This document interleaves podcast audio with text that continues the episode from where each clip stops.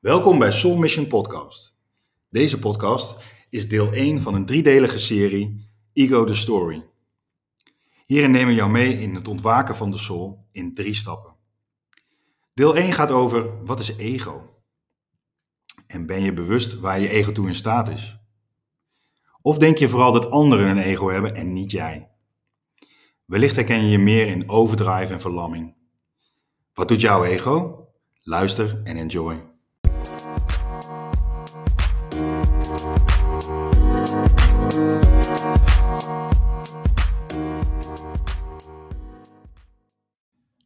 Welkom bij weer een nieuwe Soul Mission podcast. Fijn dat je luistert.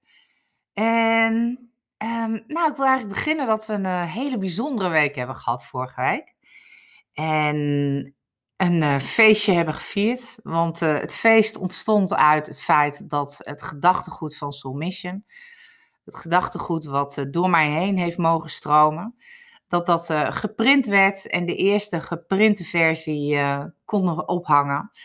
En dat was een zeer zeker een heel bijzonder moment. En waar gaat het uh, gedachtegoed over? Nou, dat is eigenlijk uh, de podcast van vandaag. En die gaan we opsplitsen in, uh, in drie podcasts, waarin we het ego gaan bespreken. En dan is mijn vraag aan jou: wat zou jij antwoorden als ik je zou vragen van wat is ego? Wat maakt het in je los? Waar denk je dan aan? Nou, in de meeste gevallen wordt het ego nog verward met arrogantie en materie. Maar het ego gaat eigenlijk veel verder. Daar waar we nog ineens bewust van zijn wat het ego eigenlijk inhoudt en wat voor enorme impact het heeft op ons leven. Want hoe zou ik het ego omschrijven? Nou, eigenlijk is het ego de creatie van het verstand. Oftewel, het ego is de stem van de identificatie van je zelfbeeld. Nou, dat zijn nogal twee zinnen die uh, je misschien even op je in mag laten werken. Maar als ik het anders zou vertalen, dan kun je het misschien als metafoor zo zien. Dat vanaf je geboorte draag je onbewust al een rugzak mee, waarin uh, je de waarheden en meningen en opvattingen van uh, je ouders als grootste um, nou ja, stem daarin meeneemt. Hun waarheden, hun meningen, hun opvattingen. En we worden allemaal grootgebracht op een andere manier. En ergens wordt die manier ook een soort van waarheid voor ons. En dat is allemaal een onbewust proces, maar dat begint al met hele kleine dingen. De ene ouder kan bijvoorbeeld zeggen: pas op dat je niet valt en doe rustig aan, voorzichtig gaan. En de andere ouder kan gelijk al een soort van in de overdrive zijn van uh, spring maar, doe maar, ga maar. En dat wordt al een deel van je eigen waarheid. En als je dat al in je rugzakje meeneemt, dan stromen we door naar het onderwijs. En eigenlijk gebeurt daar precies hetzelfde. Het onderwijs is heel erg gericht op het, uh, op het IQ. En daar gaat de focus dan ook naartoe. De mens laat zich beoordelen en beoordeelt zelf een ander op prestaties die het merendeel voortkomen vanuit het IQ. Prestaties worden beloond door geld en materie. En de hoeveelheid geld en materie wordt vertaald als succesvol. Dus de waarheden die wij creëren in deze maatschappij op dat wat succesvol is, of dat wat goed is of fout is, dat zijn het merendeel waarheden die voortkomen vanuit het ego. Dus vanuit de mens zelf. Die, nou ja, we lopen allemaal met een rugzak eh, op. Die onbewust open gaat. En waar je dan weer nou, bepaalde waarheden uitneemt en die tot jouw waarheid, waarheid creëert. En dit is allemaal een, uh, een onbewust proces, maar wel een proces wat een enorme impact heeft op je leven en waardoor patronen ontstaan, hele hardnekkige patronen. Want hoe voeden we het ego? los van dat het de creatie is van het verstand, van het IQ, zijn het vooral de gedachten die eruit voortkomen, die het ego voeden. En gedachten, Nou, als je nagaat dat we tussen de 40 en 60.000 gedachten per dag hebben. En dat die gedachten ontstaan via onze zintuigen. Dus dat wat je hoort, ziet, ruikt, proeft of voelt via je huid. Dat creëert een herinnering of een verlangen. Dus ergens is dat waar je naar kijkt of wat je waarneemt, triggert een herinnering. Iets wat je al een keer hebt meegemaakt. Iets wat een bepaalde pijn heeft veroorzaakt. Of waarin je ik ben niet goed genoeg heel erg werd getriggerd. Of dat je niet echt gezien of gehoord werd. Dus gedachten ontstaan veelal uit herinneringen of verlangens. Dus dat wat je denkt te willen hebben, of dat je iets ziet en denkt als dat er is. Dus eigenlijk zeg je ego dan pas als dat er is, dan is het goed. En dat is niet geen zo qua materie alleen, maar bijvoorbeeld ehm, nou, dat je denkt als ik een bepaald gewicht heb, als ik op een bepaalde manier uitzie, dan is het goed. Dus eigenlijk voedt het ego het merendeel dat je niet goed genoeg voelt, dat het niet klopt, dat het beter kan, dat je het beter kunt doen, dat je steeds meer en meer van jezelf verwacht. En wat dat doet, is eigenlijk dat het verlangen je altijd in de toekomst plaatst. Dat wat je graag wilt hebben, is niet in het hier en nu. Of een herinnering uit het verleden. Dus dat trek je weer naar het verleden toe. En zowel in het verleden als in de toekomst is geen tijd, maar het zijn dus enkel en alleen gedachten. Die weer andere gedachten voeden en je zodanig uit het huidige moment halen. En gedachten zijn krachten. Dat waarop je je focust, dat waaraan je denkt, dat wordt ook je realiteit. En als je niet bewust bent van je ego, dan leef je een hele grote kans dat je een leven leeft wat voornamelijk ontstaan is vanuit waarheden, eh, opvattingen, meningen, vanuit je jeugd, vanuit het onderwijs, vanuit de maatschappij, systemen, die we allemaal eigenlijk maar zo klakkeloos aannemen. Maar het bijzondere is dat je ehm, ziel je wat anders laat weten. En daar komt heel vaak een gevoel van innerlijke onrust vandaan en een beperking in je vrijheid. En die staat, uh, vrijheid staat in deze zin heel erg verbonden met dat doen, um, dat doen wat door jou heen stroomt, van wie je diep van binnen voelt, wat echt bij je past. En wat ik vaak heb meegemaakt, is dat daar de grootste struggle ligt. Dat je het gevoel hebt, wat, wat vaak verwoord wordt als ik haal niet alles uit mezelf. Um, ik ervaar innerlijke onrust. Ik ervaar uh, geen vrijheid. Dat ontstaat uit het gevoel dat je, nou, je ziel fluistert, maar je ego die schreeuwt. dus waarheden die je in stand houdt, een bepaalde levensstijl die je in stand houdt. Dat kan zich uiten in dat je, nou, bijvoorbeeld je werk, je niet totale voldoening geeft. Maar ego heeft een enorme behoefte aan veiligheid. Dus je houdt iets in stand wat nou, je beperkt in het leren, in het ontwikkelen en in de vreugde van dat mogen te ervaren. Dus je houdt je ego, eigenlijk voed je je ego daardoor.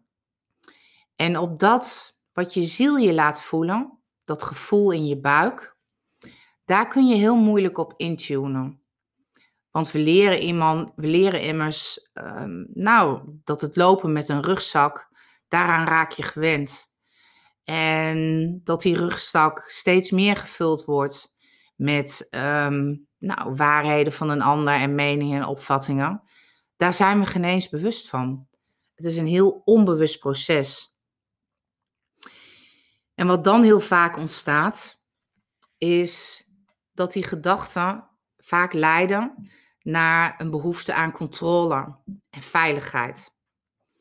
Dus dat je, ehm, als je niet vanuit je ziel leeft, vanuit je hart leeft, maar vanuit waarheden, vanuit waarheden van een ander. En je bent daar niet bewust van dat het een conflict geeft met jezelf. En omdat je weg wilt van het gevoel wat dat geeft, wil je eigenlijk dat wat je wil controleren, dat wil je ook doen.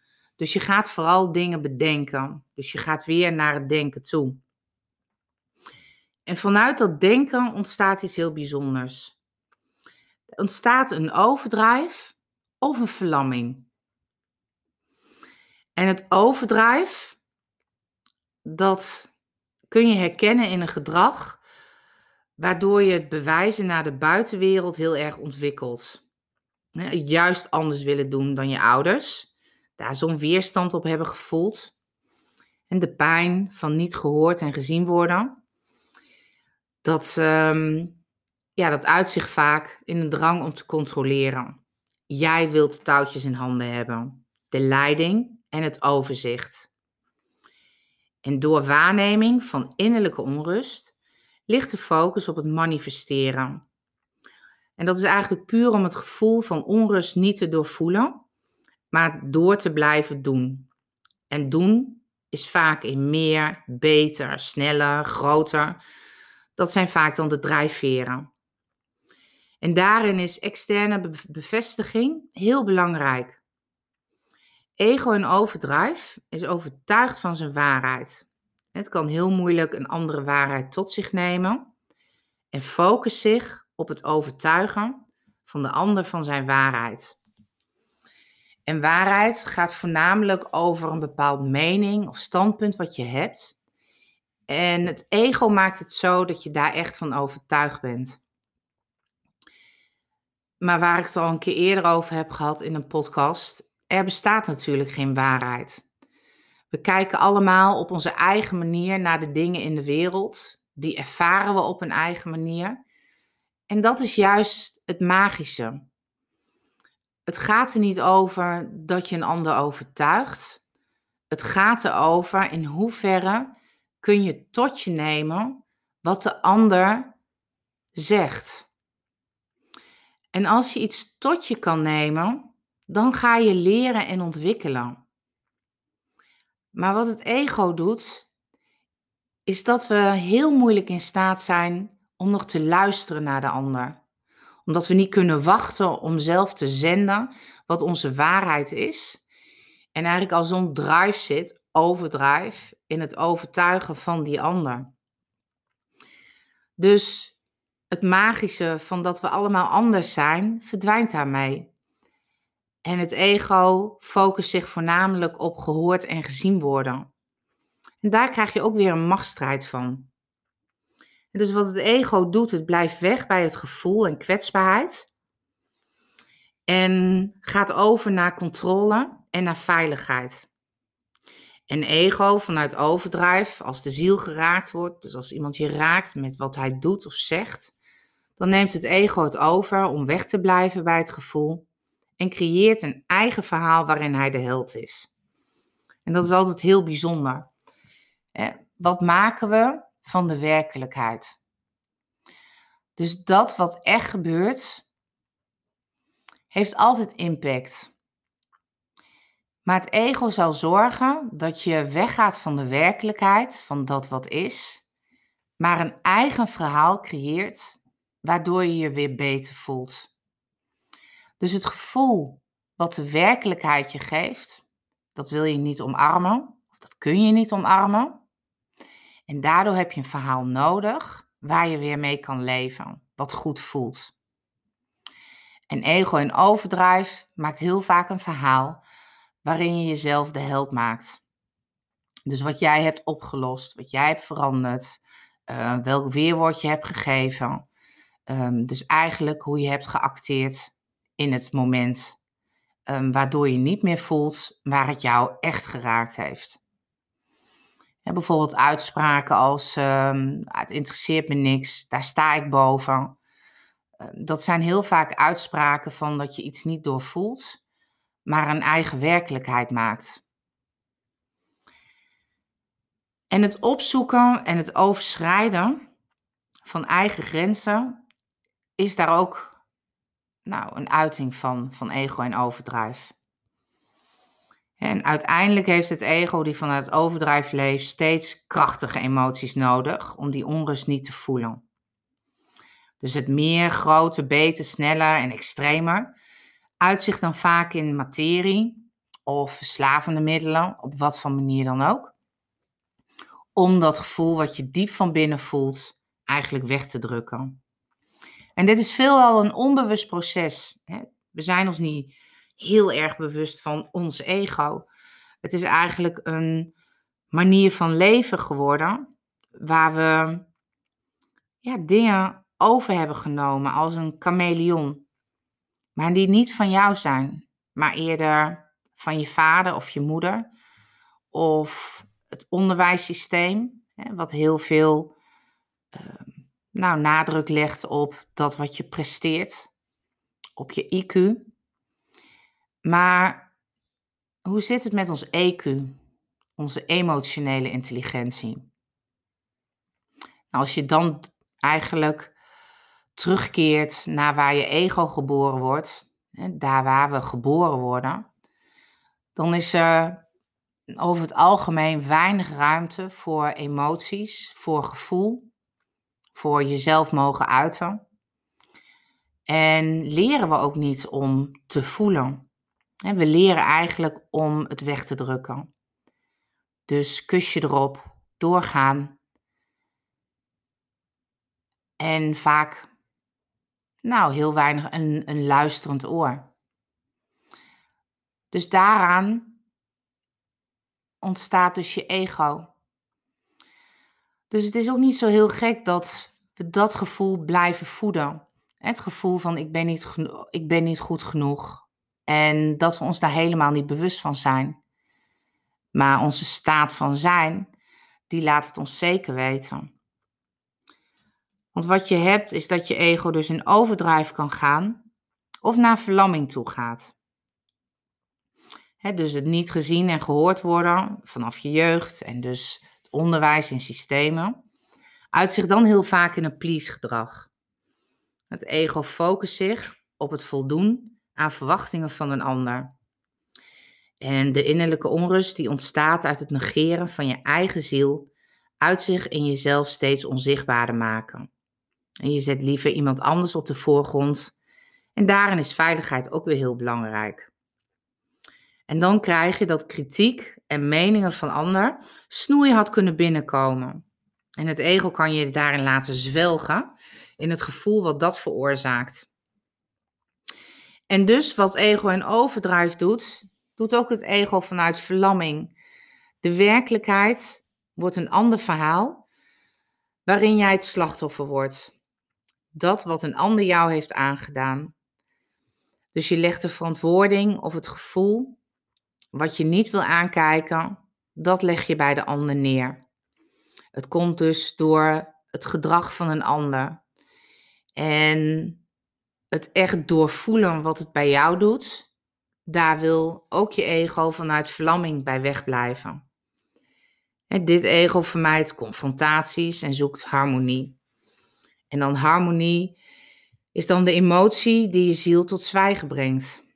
En zien en gehoord worden is de reden waarom je ego zich als een chameleon aanpast. Een externe goedkeuring en bewondering is dan de ego voor het, uh, of is de brandstof voor het ego. Dus je hebt steeds meer nodig van die ander om je goed te voelen, omdat je daar heel moeilijk zelf bij kan. En uiteindelijk kun je het zo zien dat wenselijk gedrag je ziel verlamt. Dus je hebt zo'n focus op de ander, um, dat je al bijna gaat denken voor die ander. En dan krijg je je gedachten weer. Dus iets wat je ziet of waarneemt, kan weer een herinnering bij je naar boven brengen, waardoor je weer op eenzelfde soort manier kan gaan aanpassen. Waardoor je denkt dat een ander zich goed voelt. En het ego wil graag het laten bedenken dat um, als jij een ander goed laat voelen, dan voel jij je ook goed.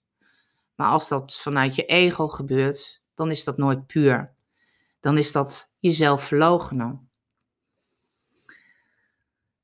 Dus als je ego gefocust is op de ander, dan zet je eigenlijk je eigen behoeften en verlangens in de ijskast. Ik ben niet goed genoeg, dat groeit. En daarmee ook de hang naar goedkeuring en bewondering van de ander. En het niet of heel moeilijk kunnen uiten van je gevoel, dat kan weer leiden tot imploderen. Met kracht instorten, eigenlijk door te grote druk van buitenaf. Dus wat allebei de ego's doen en waar we met alle gedachten die daaruit ontstaan, voeden voornamelijk dat het altijd beter kan. En dat wat is in het huidige moment niet genoeg is hoe je eruit ziet, je relatie of je werk, je vriendschappen of wat je doet in je vrije tijd. In heel veel vormen kan een bepaalde onrust zitten of kun je een bepaalde onrust voelen. En dat beide vormen uiten zich in een innerlijke onrust, zoals bijvoorbeeld een burn-out of een depressie lichamelijke klachten of andere ziekten. Want je ziel praat door je lichaam en wil je laten voelen waar je met liefde naar mag kijken. Um, ik weet nog goed dat, nou, toen ik eigenlijk steeds meer ging coachen en adviesgesprekken ging doen, dat ik regelmatig de vraag kreeg: als we bij het gevoel kwamen, ik weet niet hoe ik moet voelen. En uiteindelijk is dat de meest gestelde vraag die ik krijg. Hoe moet ik voelen? We zijn zo gewend om aandacht te geven aan onze gedachten. Het is bijna continu, continu een, een nieuw spinnenweb wat je aan bouwen bent. De ene gedachte voedt de andere weer en die voedt weer een andere gedachte. Het kan al zo simpel zijn dat je al denkt van ik moet nog boodschappen doen en ik moet dat en dat nog halen of ik moet nog tandpasta halen. En bij het woord tandpasta ga je denken aan een tandpasta wat geen fijne tandpasta was. En vanaf daar kom je naar je gebit en vanaf daar kun je weer allemaal dingen zien of herinneringen wat niet goed is of wat je nog moet doen. Het is, gedachten gaan zo snel. Het is bijna niet te bevatten dat het tussen de 40 en 60.000 gedachten zijn. Dus moet je nagaan hoeveel tijd we eigenlijk in ons hoofdkantoor doorbrengen. Wat ons voornamelijk dus weer plaatst in het verleden of in de toekomst. En je dus weer weghaalt uit het huidige moment. En als we heel moeilijk kunnen verbinden met ons gevoel, dan wat je ontwikkelt is steeds meer drang naar veiligheid. En is dat kunstje, wat je vanuit je IQ hebt ontwikkeld, dat is een keer uitgespeeld. En daardoor verlangt het steeds weer naar andere uitdagingen. En wordt de drang daarna steeds groter of beter. En de verlamming is dat je blijft zitten waar je zit. En dus dat doet wat je al heel lang doet. En je daardoor um, het ontwikkelen, het leren, de vreugde die je daaruit haalt, dat ervaar je dan niet of nauwelijks. Dus het ego, ja, samengevat, is eigenlijk een enorme rugzak van waarheden, opvattingen en meningen die we, nou, ik denk al wel vanaf de eerste dag van onze geboorte meenemen. En tevens wil ik ook zeker zeggen dat, ja, misschien op een paar verlichte zielen na, we allemaal een ego hebben. En ego is ook een bijzondere raadgever. Uiteindelijk gaat het erom dat je bewust wordt wat je ego aan het doen is. En als je daar steeds meer bewust van gaat worden, dan is het een hele mooie wegwijzer naar zelfliefde. want dan ga je herkennen wat je doet om bevestiging te krijgen. Of waarin je verlamt en je aanpast aan de ander. ehm, waarin je leert imploderen.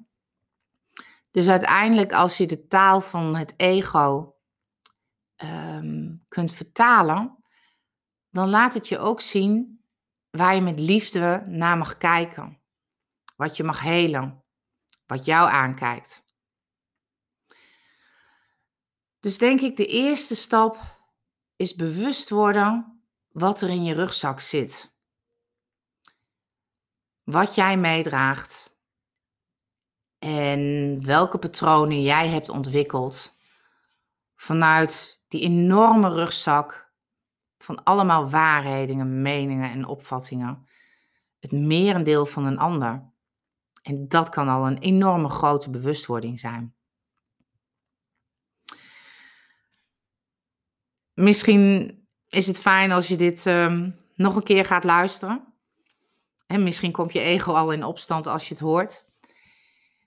Ik, um, ik zeg altijd, wat heel belangrijk is in sowieso bewustwording, is vertragen.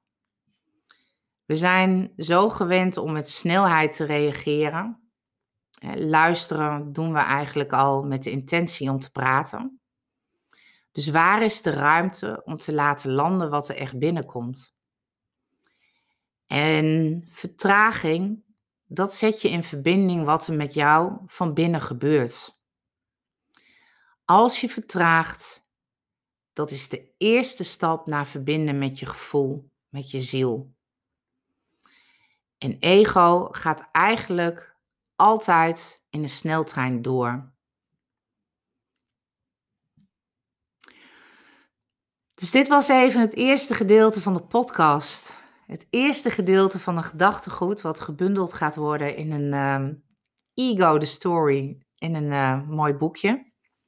En straks in delen ook in het uh, boekenzien komt. Het volgende gedeelte gaat over angst wat ontstaat uit je ego. En wat is nou, um, wat doet het ego nou precies en hoe kun je dat gaan herkennen? En wat minstens denk ik nog zo belangrijk is, is dat je op een gegeven moment voelt van wat komt eruit voort en welke emoties komen voort uit je ego. En dan, hoe is het leven vanuit je ziel, vanuit wie je echt bent? Hoe dan? Een grote vraag. Hoe maak je de switch en hoe word je bewust? Nou, al een paar kleine tips dus. Allereerst is het vertragen. Daar ligt de grote bewustwording in. En bewustwording dat we allemaal een rugzak met ons meedragen waar we geen eens bewust van zijn. En voor mij staat het ziel dan symbolisch als letterlijk gewoon die rugzak afdoen. En voelen wat van verlichting dat geeft. En hoeveel makkelijker je dan door het leven heen gaat. Heb je vragen over dit gedeelte? Dan laat het me graag weten info at soulmission.nu. Dan nemen we die graag mee in de volgende podcast, waar we dus gaan uitdiepen over uh, het ego. En voor nu wens ik je een hele fijne dag. Laat de liefde stromen en tot de volgende keer. Bye.